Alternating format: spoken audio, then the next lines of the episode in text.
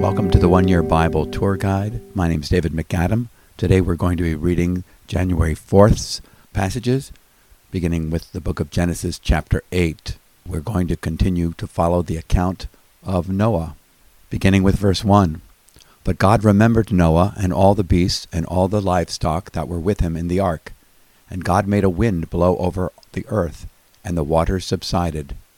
The fountains of the deep and the windows of the heavens were closed the rain from the heavens was restrained, and the waters receded from the earth continually. At the end of a hundred and fifty days the waters had abated, and in the seventh month, on the seventeenth day of the month, the ark came to rest on the mountains of Ararat. And the mountains continued to abate until the tenth month. In the tenth month, on the first day of the month, the tops of the mountains were seen. At the end of forty days, Noah opened the window of the ark that he had made, and sent forth a raven. It went to and fro until the waters were dried up from the earth. Then he sent forth a dove from him, to see if the waters had subsided from the face of the ground. But the dove found no place to set her foot, and she returned to him to the ark, for the waters were still on the face of the whole earth. So he put out his hand and took her and brought her into the ark with him. He waited another seven days and again he sent forth the dove out of the ark. And the dove came back to him in the evening. And behold, in her mouth was a freshly plucked olive leaf. So Noah knew that the waters had subsided from the earth. In the six hundred and first year, in the first month, the first day of the month, the waters were dried from off the earth. And Noah removed the covering of the ark and looked, and behold, the face of the ground was dry. In the second month, on the twenty seventh day of the month, the earth had dried out. Then God said to Noah, Go out from the ark, you and your wife, and your sons and your sons' wives with you. Bring out with you every living thing that is with you of all flesh, birds and animals and every creeping thing that creeps on the earth, that they may swarm on the earth and be fruitful and multiply on the earth. So Noah went out, and his sons and his wife and his sons' wives with him. Every beast, every creeping thing, and every bird, Everything that moves on the earth went out by families from the ark. Then Noah built an altar to the Lord, and took some of every clean animal and some of every clean bird, and offered burnt offerings on the altar. And when the Lord smelled the pleasing aroma, the Lord said in his heart, I will never again curse the ground because of man, for the intention of man's heart is evil from his youth. Neither will I ever strike down every living creature as I have done. While the earth remains, seed time and harvest, cold and heat, summer and winter, day and night shall not cease. Chapter 9 And God blessed Noah and his sons, and said to them, Be fruitful and multiply, and fill the earth. The fear of you and the dread of you shall be upon every beast of the earth, and upon every bird of the heavens, upon everything that creeps on the ground, and all the fish of the sea. Into your hand they are delivered. Every moving thing that lives shall be food for you. And as I gave you the green plants, I give you everything. But you shall not eat flesh with its life, that is, its blood. And for your lifeblood I will require a reckoning. From every beast I will require it, and from man. From his fellow man I will require a reckoning for the life of man. Whoever sheds the blood of man, by man shall his blood be shed for God made man in his own image. And you, be fruitful and multiply, increase greatly on the earth, and multiply in it. Then God said to Noah and to his sons with him, Behold, I establish my covenant with you and your offspring after you, and with every living creature that is with you, the birds, the livestock, and every beast of the earth with you, as many as came out of the ark it is for every beast of the earth. I establish my covenant with you, that never again shall all flesh be cut off by the waters of the flood, and never again shall there be a flood to destroy the earth. And God said, This is the sign of the covenant that I make between me and you and every living creature that is with you for all future generations. I have set my bow in the cloud, and it shall be a sign of the covenant between me and the earth. When I bring clouds over the earth, and the bow is seen in the clouds. I will remember my covenant that is between me and you and every living creature of all flesh. And the water shall never again become a flood to destroy all flesh. When the bow is in the clouds, I will see it, and remember the everlasting covenant between God and every living creature of all flesh that is on the earth. God said to Noah, This is the sign of the covenant that I have established between me and all flesh that is on the earth. The sons of Noah who went forth from the ark were Shem, Ham, and Japheth. Ham was the father of Canaan. These three were the sons of Noah, and from these the people of the whole earth were dispersed. Noah began to be a man of the soil, and he planted a vineyard. He drank of the wine and became drunk, and lay uncovered in his tent. And Ham, the father of Canaan, saw the nakedness of his father, and told his two brothers outside. Then Shem and Japheth took a garment, laid it on both their shoulders, and walked backwards and covered the nakedness of their father. Their faces were turned backwards, and they did not see their father's nakedness. When Noah awoke from his wine and knew what his youngest son had done to him, he said, Cursed be Canaan, a servant of servants shall he be to his brothers. He also said, Blessed be the Lord, the God of Shem, and let Canaan be his servant. May God enlarge Japheth, and let him dwell in the tents of Shem, and let Canaan be his servant. After the flood, Noah lived three hundred and fifty years. All the days of Noah were nine hundred and fifty years, and he died. These are the generations of the sons of Noah, Shem, Ham, and Japheth. Sons were born to them after the flood. The sons of Japheth, Gomer, Magog, Madai, Javan, Tubal, Meshech, and Tiras. The sons of Gomer, Ashkenaz, Riphath, and Togarmah.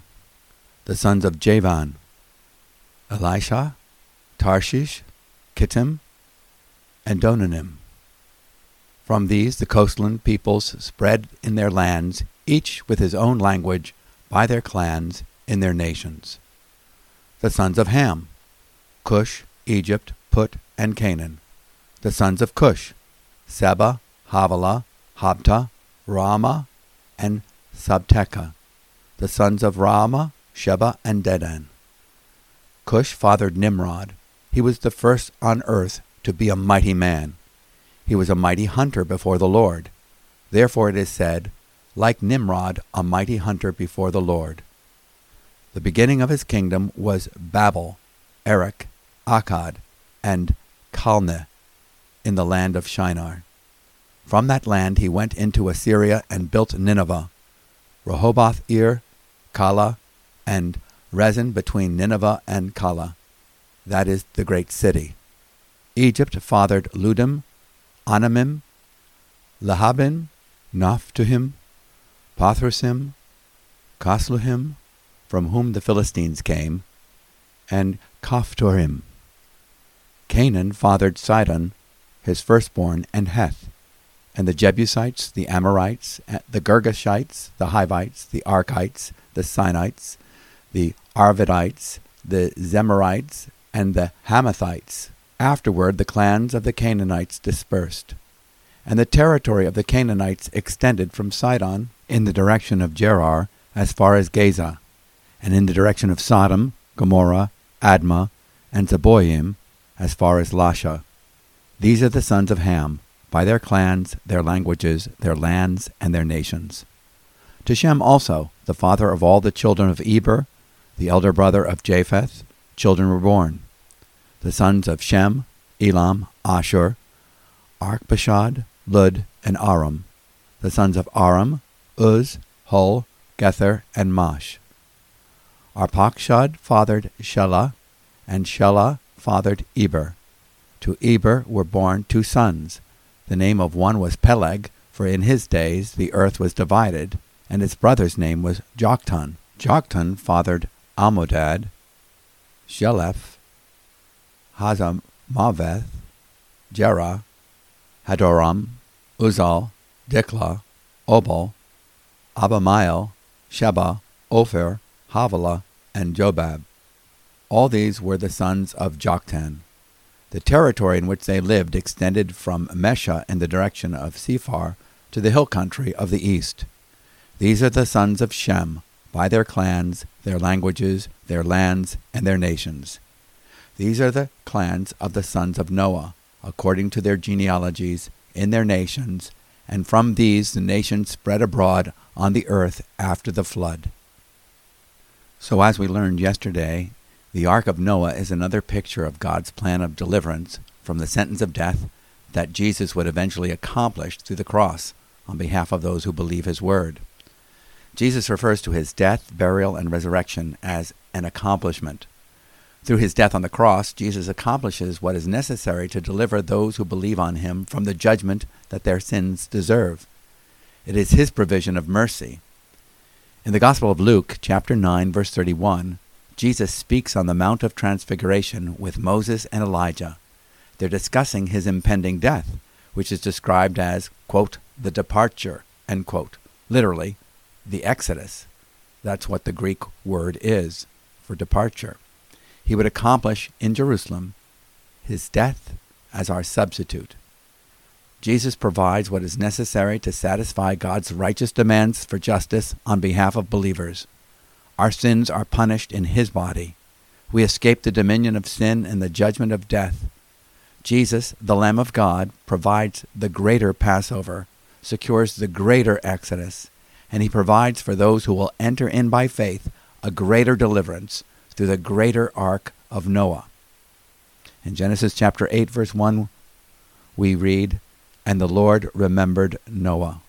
How reassuring this is. What is the grace of God all about? Grace is God remembering us. He knows what we need. He freely provides for us what we could not provide for ourselves. Psalm 115, verse 12 says, He is mindful of us. He knows our frame, our capacities, and our limitations. He remembers we are but dust in Psalm 103, verse 14. He provides a place of salvation so we can escape the wrathful judgment that our sins deserve. God gave us the capacity to fix things, but one thing we cannot fix is the problem of our sinful hearts. In Jeremiah 17:9, so God gives us what we do not deserve or cannot attain for ourselves. He gives us the revelation of his plan of salvation and the capacity to believe him. What is the source of the fights and quarrels in human history? It all begins in our hearts. In James 4 1. Jesus said, Out of the heart proceeds evil thoughts, murder, adultery, sexual immorality, theft, false testimony, slander. We need a new kind of heart, a loving, law abiding heart, a heart that is right with God. And this is precisely what the gospel of God's grace promises us in Ezekiel 36:26, I will give you a new heart and put a new spirit in you. I will remove from you the heart of stone and give you a heart of flesh. I will put my spirit in you and move you to follow my decrees and be careful to keep my laws. It is the promise of the Spirit that enables us to live as a new creation, a new person in Christ. Noah's name means rest. Although his life was not exactly restful, he was quite active, fulfilling his obedience to God, building an ark, preaching the word. But ultimately, he would have to rest in the authority and wisdom of God's word pertaining to the flood, the impending judgment against sin. He would have to trust his plan of salvation to escape that judgment. Have you discovered God's rest by transferring your trust to the wisdom of God's plan of salvation? Have you responded to Jesus Christ's invitation to come into the ark of his rest? Jesus says, Come to me, all you who labor and are heavy laden, and I will give you rest. Like Noah, we need a vessel apart from ourselves to save ourselves. We must trust God's revelation and be obedient to it. It is not enough to believe that judgment is coming, in Noah's case, the flood. We must believe in what God has provided as a way of escape and enter into it by faith. God shut the door when the rains came, in Genesis 7, verse 16. The only ones in the ark were the ones that Noah brought with him. Notice that there was no rudder or mast on the ark. It was not for Noah to direct or accelerate this ship. He would have to rest in God's provision. He could not steer the ship. He had to trust that God would get him where he needed to go. As the waters of judgment came down upon the old creation, he would have to trust that God would bring him into the new creation. and do it in His way and in His time. After the flood subsides and Noah disembarks, he builds an altar to offer God worship in Genesis 8, verses 20 to 22. God then makes a covenant with Noah. A covenant is an abiding agreement between two parties that defines the terms of relationship. Promises and expectations are spelled out. In the covenant that God makes with Noah, God clarifies his promises to Noah and his descendants, and that's us, by the way. God pledges to keep his promises forever. The rainbow would be a sign of that covenant. When we see the rainbow, we are called to remember that God never forgets his promise. We remember his grace. The Lord remembered Noah, so he will remember us. We can rest in his word. We can trust in his plan of salvation and respond with the obedience of faith to enter into what God has provided of a rescue from his righteous wrath against sin, which demanded the death penalty. He has provided an entrance into life as it is in Christ Jesus, the federal head of a new creation. Now reading from the New Testament, the Gospel of Matthew, chapter 4, starting with verse 12. Now when he heard that John had been arrested, he withdrew into Galilee.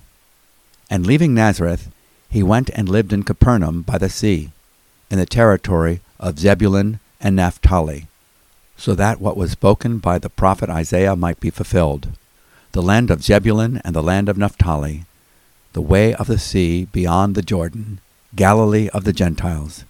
The people dwelling in darkness have seen a great light, and for those dwelling in the region and shadow of death, on them a light has dawned.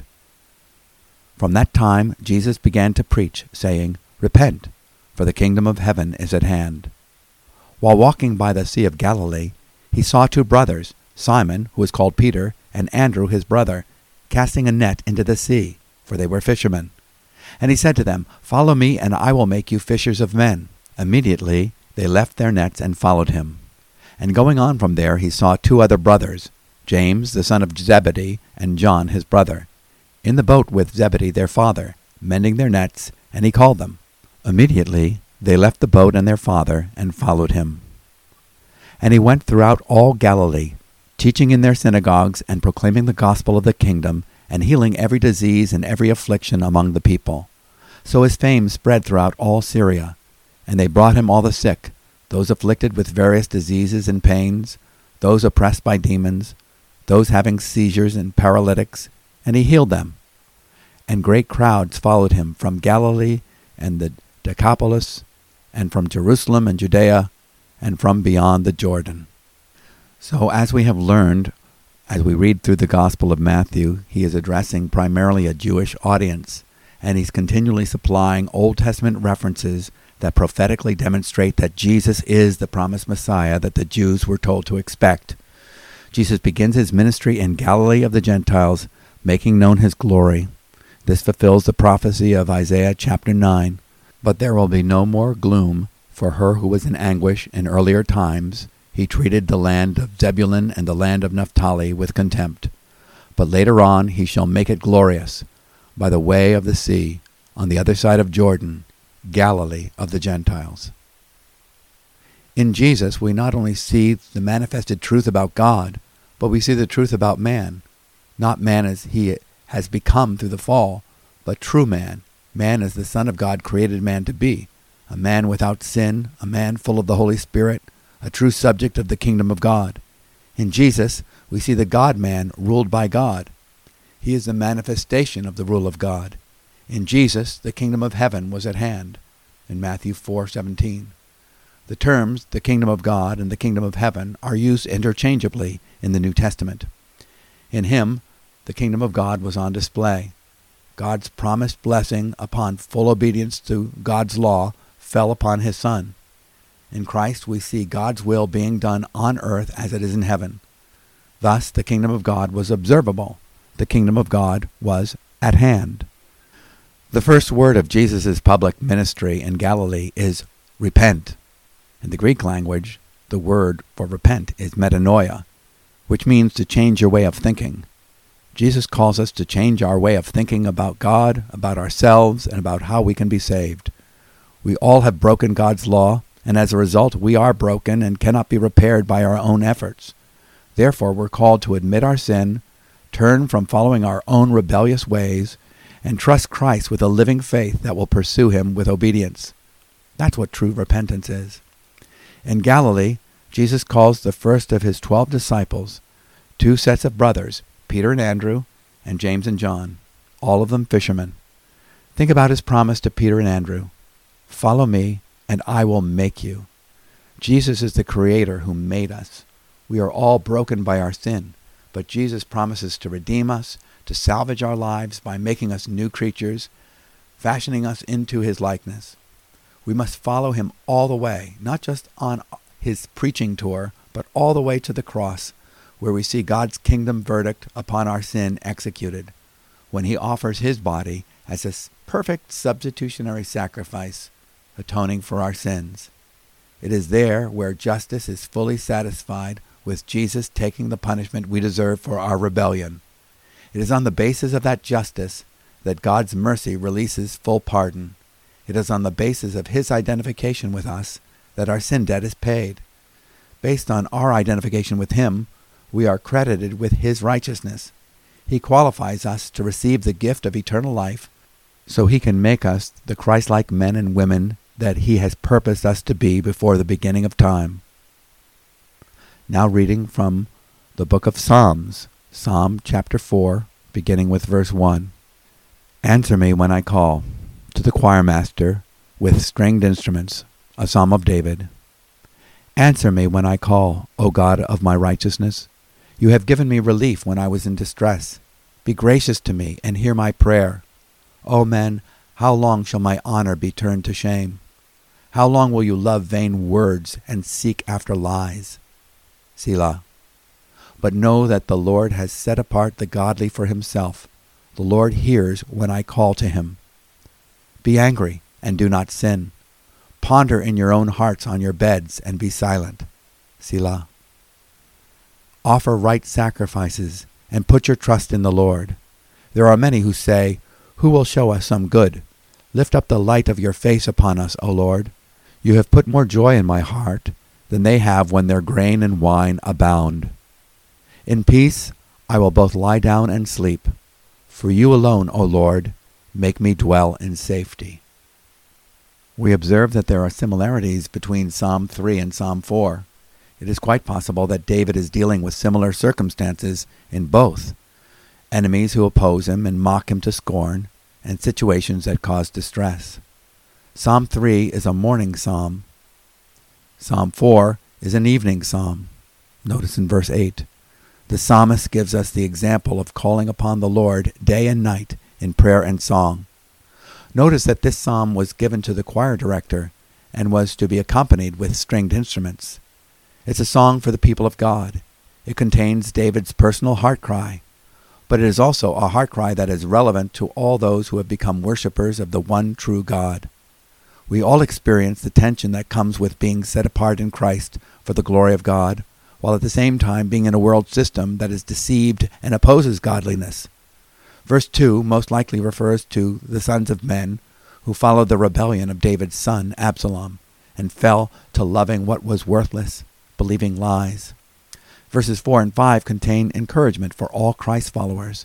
This is how we're to handle stressful situations we have godly reverence and cast our cares upon the Lord in prayer.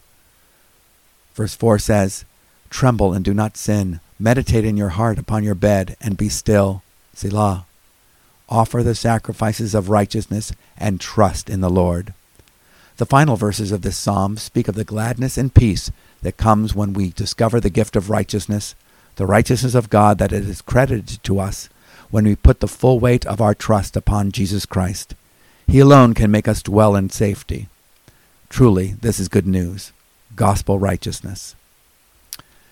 And we finish with a reading from Proverbs chapter 1, verses 20 to 23. Wisdom shouts out in the street.